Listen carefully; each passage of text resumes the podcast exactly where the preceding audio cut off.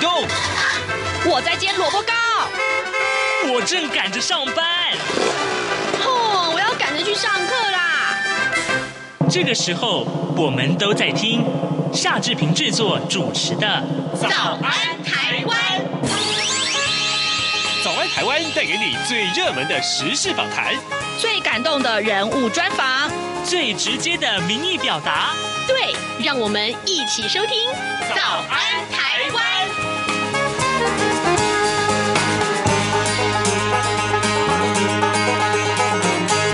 早安，台湾！我是夏志平。今天是二零二三年的三月二号，星期四。哎，礼拜四，我们当然是进行刘碧荣时间这个单元喽。待会儿呢，志平要为您连线东吴大学政治系刘碧荣教授，请刘老师为我们持续来解说重要的新闻外电。好，这个礼拜我们锁定，当然，呃，俄乌战争呃满一周年了啊。可是后续的这个发展的情势还是非常令人关注，而且事情挺多的。嗯，待会儿我们请刘老师好好的为。为大家分析，呃，除了呃跟老师连线之外，呃，志平在一开始的时候也可以跟大家说一说各平面媒体上面的头版头条讯息。首先，我们看到《自由时报》头版头条跟台湾有关呢，呃，外交、金融两个委员会通过了系列挺台法案，是谁呢？是美国的众议院，呃，美国联邦众议院外委会的。二月二十八号啊，这这只花了大概三个小时的审议啊，一口气就通过了八项挺台抗中法案。其中呢，台湾保证实施法案呢，那么要要求呃国务院定期的检视对台湾交往的准则，来确保美国任何对台政策的改变都有助于深化以及强化双边的关系。那么在稍早呢，众议院它也金融委员会也通过了啊，也是一致表决通过了这个台湾冲突贺阻法案，还有就是保护台湾法案以及不歧视台湾法案等三项挺台法案。那么从经济角度来贺阻中国犯台的企图，并且确保台湾的国际参与。呃，台湾这个冲突贺阻法案呢，也只是美国财政部公布，呃，为这个中国高阶官员提供服务。务的金融机构，并且呢，授权禁止这些机构向相关的官员以及家属提供服务。好，这是今天《自由时报》上面的头版头条讯息。另外，我们看到的是联合报，联合报的呃头版头条讯息跟大家的权益有关，就是心智的劳退啊，哎，好像看起来不是很乐观呢。哈，哎，我们看看联合报的内文，去年全球金融市场喋喋不休啊，以至于包含心智劳退在内的劳动基金惨赔了。其中呢，攸关一千两百五十一万个劳工账户的心智劳退，去年它的收益分配呃将在今天入账啊，以新制劳退啊，去年一共亏损掉两千两百八十点三亿元来计算的话，这相当于每一个人平均要被倒扣一点八二万，也创下了二零一四年劳动基金运用局开办以来最差的一次啊。那么负责分配入账的劳保局昨天啊发布了新闻说，强调啊，呃，这个劳工在领取退休金的时候是呃都会有这个保证收益机制。不会低于以两年定期存款利益利率的这个收益啊。好，这是今天呃联合报为您关注到的呃大家的劳退的问题啊。最后我们再来看看。中国时报，中国时报上面提到是一个比较好看起来怪怪的现象啊，这是怎么回事呢？国民党的立法院党团指明说啊，高端疫苗的采购案，还有新竹棒球场的工程弊案，另外就是静电视的这个呃执照官说疑云啊，这三大案严重影响到民进党的政府观侦。那么监察院虽然立案调查了，却迟迟没有公布结果。终于呢，呃，监察院在一号发布了新闻稿，说呢，为福部对新冠疫苗的这个准备，还有就是采购决策跟作业程序啊，未臻周妥啊，就是没有很完善的意思了啊啊，相关的法令呢欠完备，以及资讯揭露不足的部分，应该检讨改善，并且检讨啊，把这个相关的采购文书设定为密。嗯，密是一个等级了啊，机密的密，密的等级的必要性，但是呢，并没有针对卫福部相关的疏失来提纠正或者是弹劾。这是今天《中国时报》上面的头版头条讯息。好，现在时间早晨七点零五分十一秒了，我们要进一段广告，广告过后马上就跟呃刘老师来连线喽。从两岸、国际、历史、文化与财经等角度透视中国的《这样看中国》节目，每周一到周五晚间九点三十分到十点在中央广播电台播出。如果您对《这样看中国》节目有任何收听想法或意见，欢迎寄信到台北市北安路五十五号，也可以透过电子邮件的方式。节目有两个信箱：二零二零。R t i 点 o r g 点 t w，或是二零二零零二零三 n e w s at gmail.com。再次谢谢听众朋友们的收听与支持，请持续锁定每周一到周五晚间九点三十分到十点播出的《这样看中国》节目。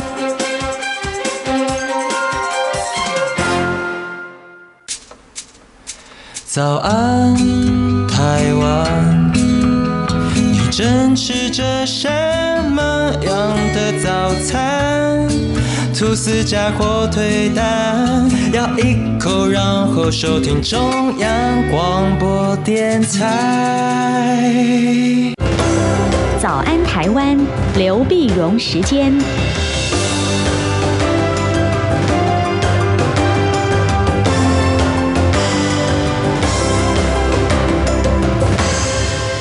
历史中央广播电台台湾之音，您所收听的节目是《早安台湾》，我是夏志平。此刻时间早晨七点零七分零二秒了啊！来，我们为您连线东吴大学政治系刘碧荣教授，请刘老师为我们解析重大的国际新闻。老师早安。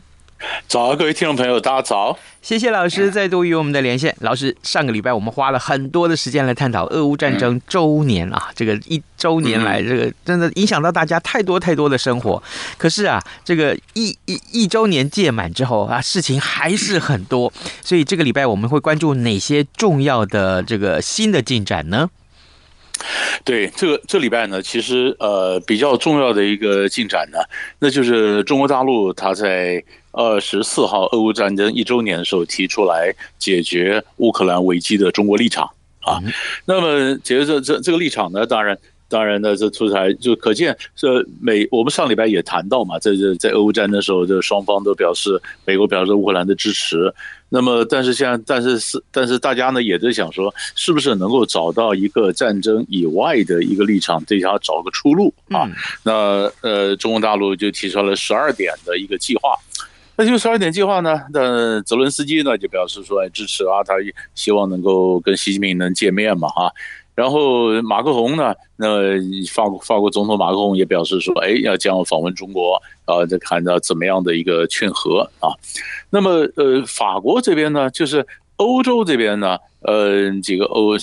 法国啦、德国啦、英国啦，他们也也就在想，呃，是虽然是说，呃，继续支持乌克兰，但是也希望能够找到一个外交的一个退路。嗯，所以他们也在也在抛出来一个一个点子，就是这个乌克兰的安全呢，那是不是如果不乌克兰不加入北约的话，那是不是成立一个呃新的一个安全协定啊？签签一个新的安全协定，能够保障的乌克兰的一个安全。啊，因为就欧洲来讲，我们又不是欧洲人呢，呃，我们呢觉得说啊，那看战争怎么解决。那欧洲还想到战争解决之后呢，那怎么样的去和这个俄罗斯要能够重建关系？因为欧洲要重新跟俄罗斯要交往啊，要纳入呃不纳入俄罗斯，俄罗斯在欧洲摆上一个什么位置？所以想说，哎，那是不是有一个呃防卫的一个协定啊，在这边正在呃呃在在这边在考虑。那可是就在大家都在讲的这时候呢，哎。俄罗斯克里姆林宫的发言人也讲话了。他讲话呢，他讲说呢，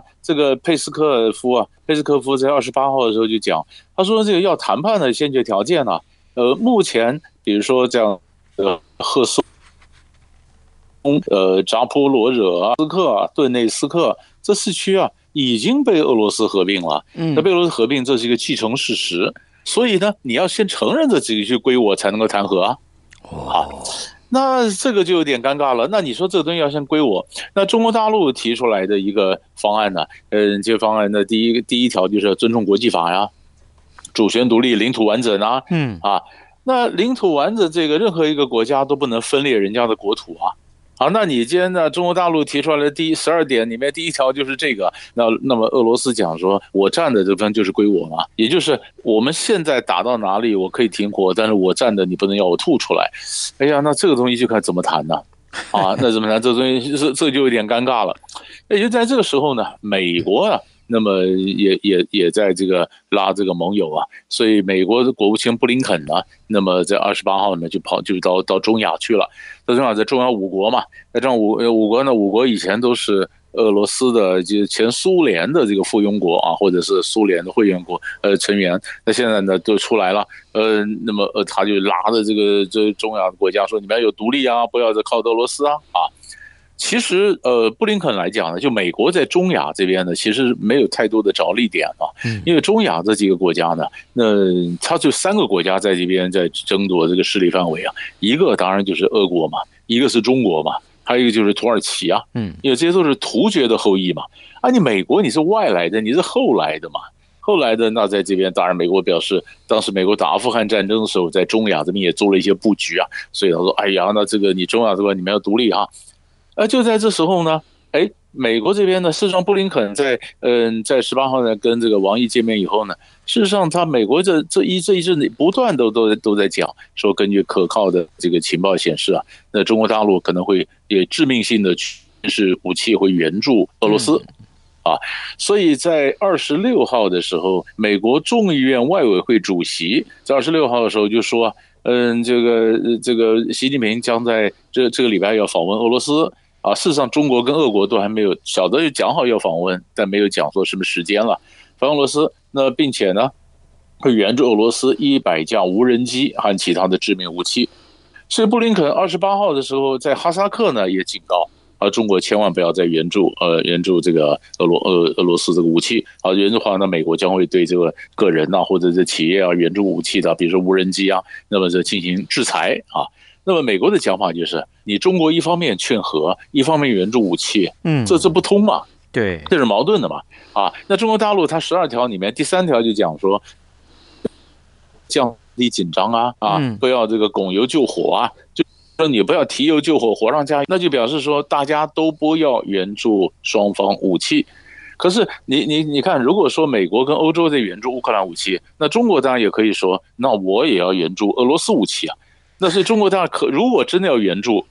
中国可以解释说要停，大家都停。可是现在是美国呢，不断的指控中国说你援助，那中国这边呢不断的辩驳，呃，有点生气，我根本没有援助，你不要老栽赃啊。那其实呢，你可以看。习近平是不是在这个礼拜会去见普京？这是一翻两瞪眼的嘛？你看你是是情报，美国人随便讲还是真的？那你说援不援助武器？这也是一翻两瞪眼的。有没有武器？那中国再说没有，美国说有，到时候发现了拿出证据，那总有一方在栽赃或者说谎话，对吧？那所以那这个问题就是，你可以看到战场上也是剑拔弩张，可是呢，这个各国之间新一轮的这个外交战啊。或者劝和啊，这个也也是这个行动的非非常的呃非常的明显，也也也很多情况不断的出来频频出招啊，那这个就是我们今天呈现在面前看到的一个乌克兰的一个态势。哇哦，这个可见，呃，这个一周年过后，好像真的没有要这个马上立刻停下来的这个呃趋势啊。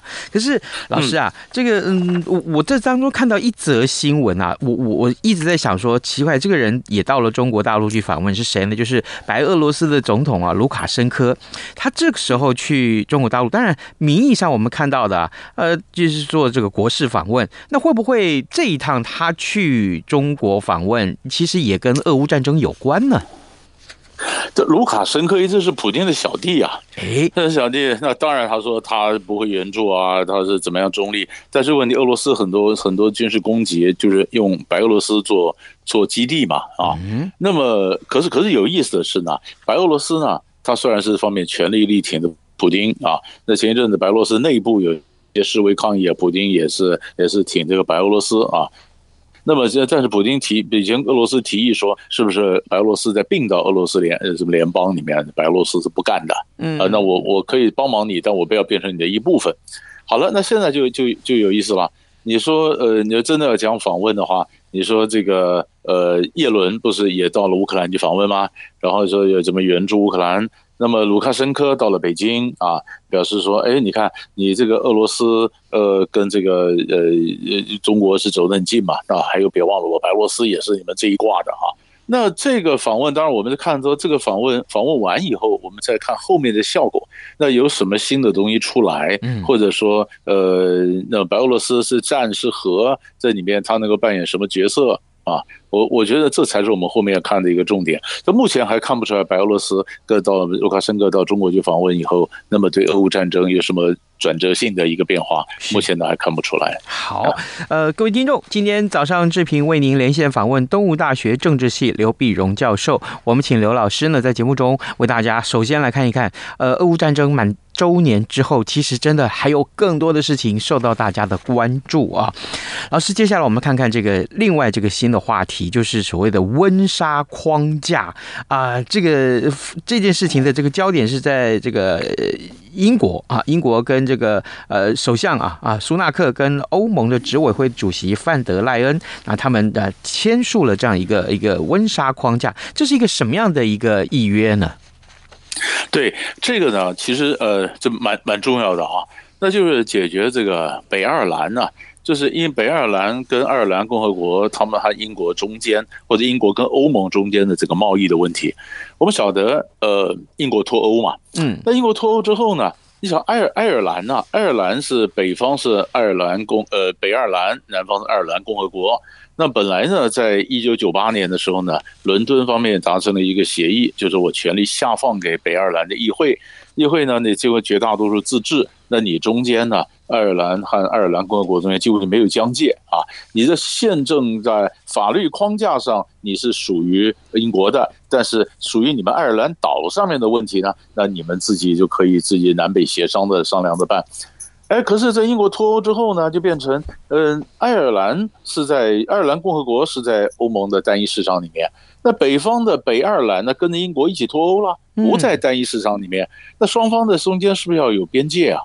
那是不是要抽关税啊？对，那边界一弄了以后，那爱尔兰又被分割成两半了，那爱尔兰共和国就就就就不高兴了，就是怎么可以这样呢？所以在在欧盟里面就说就就阻挡了阻挡了这个英国脱欧的谈判。所以英国后来就跟爱尔就跟欧盟达成一个协议，好吧？那北爱尔兰还留在这里面，嗯，但是就没有边界。那么留在这个单一市场里面，那英国这比如说英格兰、这苏格兰这边，英国本岛这边运货运到北爱尔兰，那这个那那那那一边是一边是关在这个这个单一市场里面，一边不在，那关税摆哪里呢？呃，那说以前是过海就要抽税，那就变成英国的英格兰到北爱尔兰过海中间变成一个海上的有一个关卡了。哎，那不是很奇怪吗？都是一国的，怎么我甲地运到乙地要收关税呢？嗯，啊，这是一直搞不定，啊，一直搞不定，搞不定，所以这所以在江森当首相就搞不定，搞不定，所以英国跟欧盟的关系就剑拔弩张，北爱尔兰自己这边情绪也非常紧绷，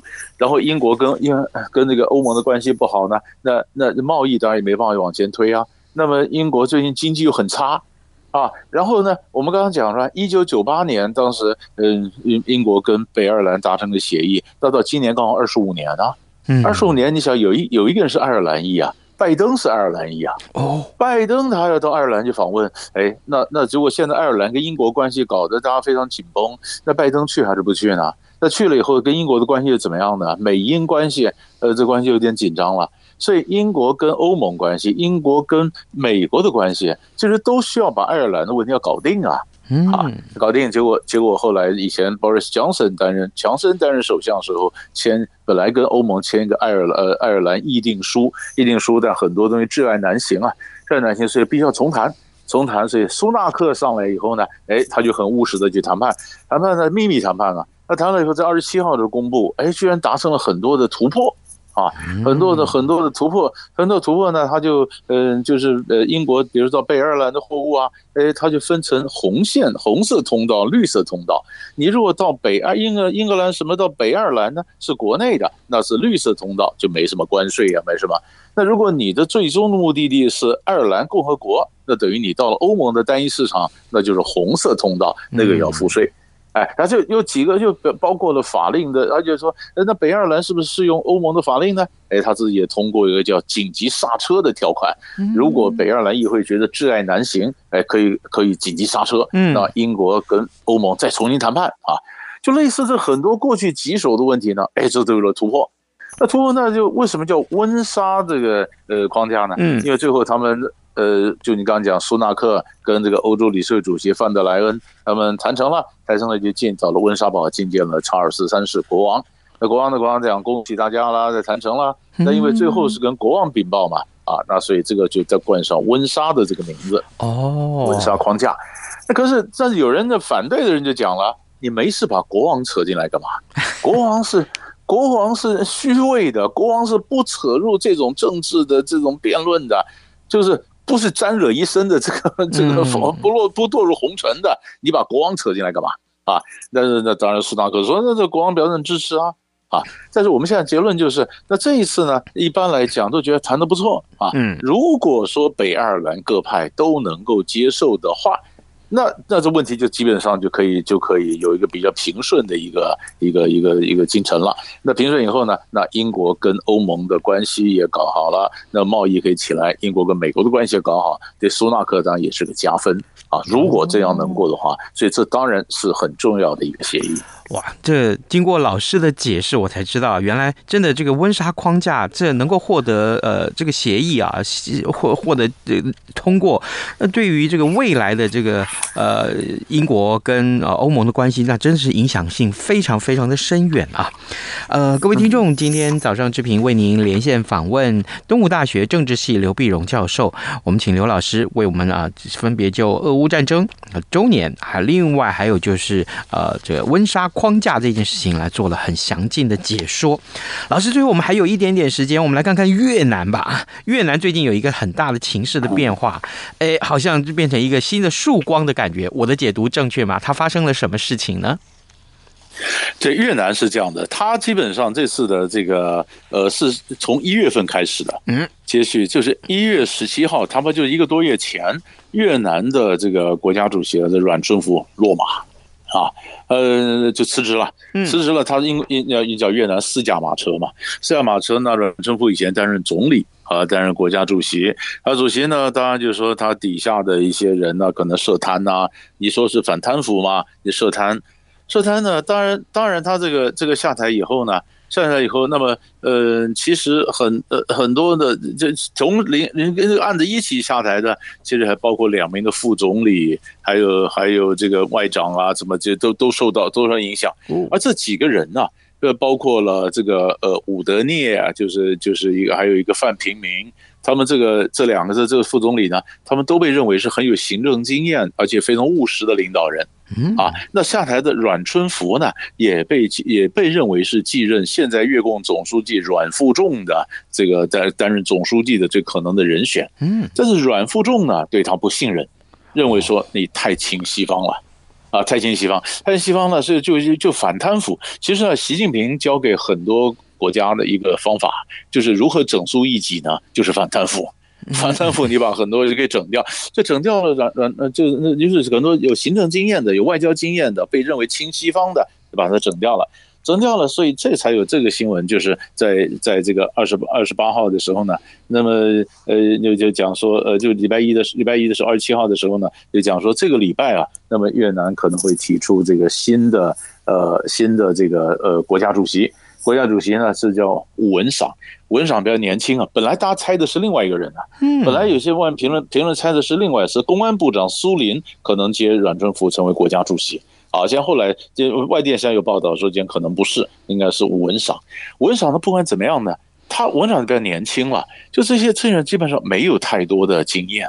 这是第一个，呃，没有太多的经验在外交上，所以人家看到越南的这个变化呢，会不会影响越南？越南外交其实很重要，它在美国跟中国之间周旋呢。嗯，那你没有这么多的外交经验，那这个是不是有什么问题啊？这第一个。嗯，那第二个呢？越南平常给人的感觉就是它是非常安定的，所以很多美中某美中贸易战一打了以后呢，很多供应链。南移啊，大家就跑到越南，那越南政治安定啊，这安定的国家居然哎，忽然是冒出来一个这样的政治整肃啊，有一票人被整掉，哎呀，那是不是后面又有一些埋藏了不安定的一个因子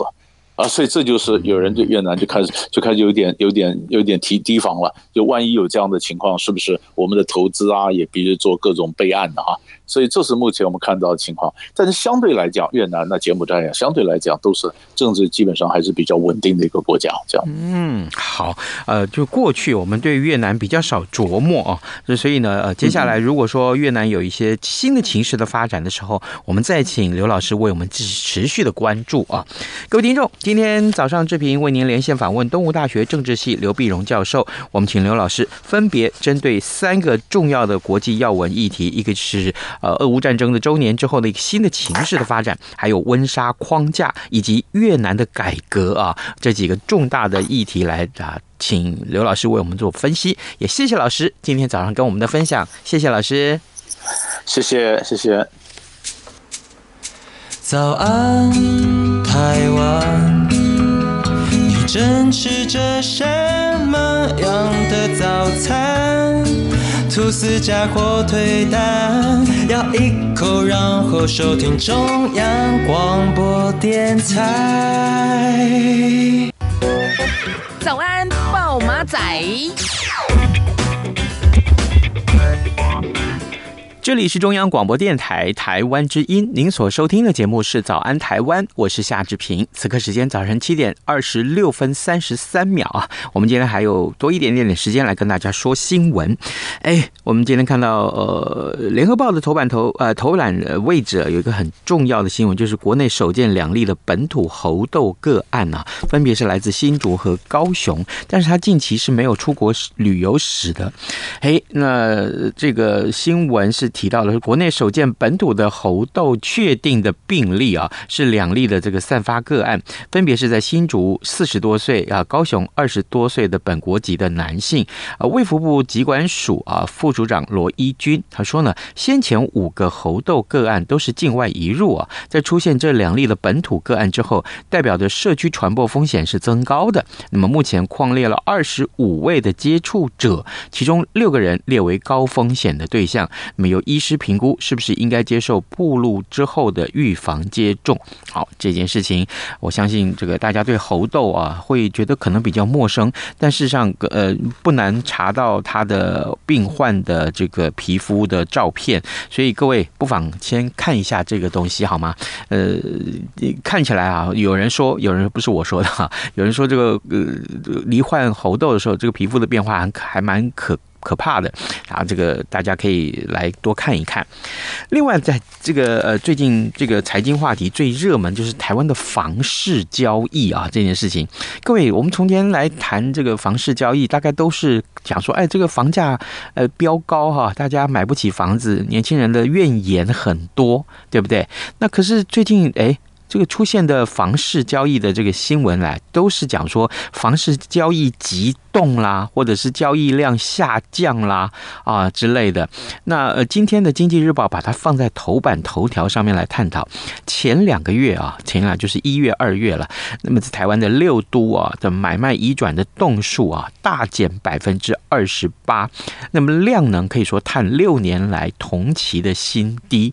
哎，这个事情恐怕也值得大家一块。来关注，为什么呢？其实坦白讲，房地产市场是一个经济的另外一个橱窗啊。我们讲这个股市很重要，对不对？那房地产市场它的交易量其实每因为单价都很高，那所以它的影响性也不小。但是呢，呃，正因为它的敏感性，比如说大家觉得房价太贵会抱怨啊。另外就是说，那这个如果说房市交易比较少，那会不会呃等于是经济的另外一个萎缩啊，或者说是一些萧条？这是这样的现象吗？这些呢，经济专家都有探讨。呃，如果可以的话，我们接接下来看看哪一天我们会有空来跟大家来探讨关于房市啊，台湾的这个房地产市场到底。该荣该枯啊，该兴盛该怎么样打压？好，这个 呃都是大家最关注的话题，因为这事关的你的权益，能不能买得起房子？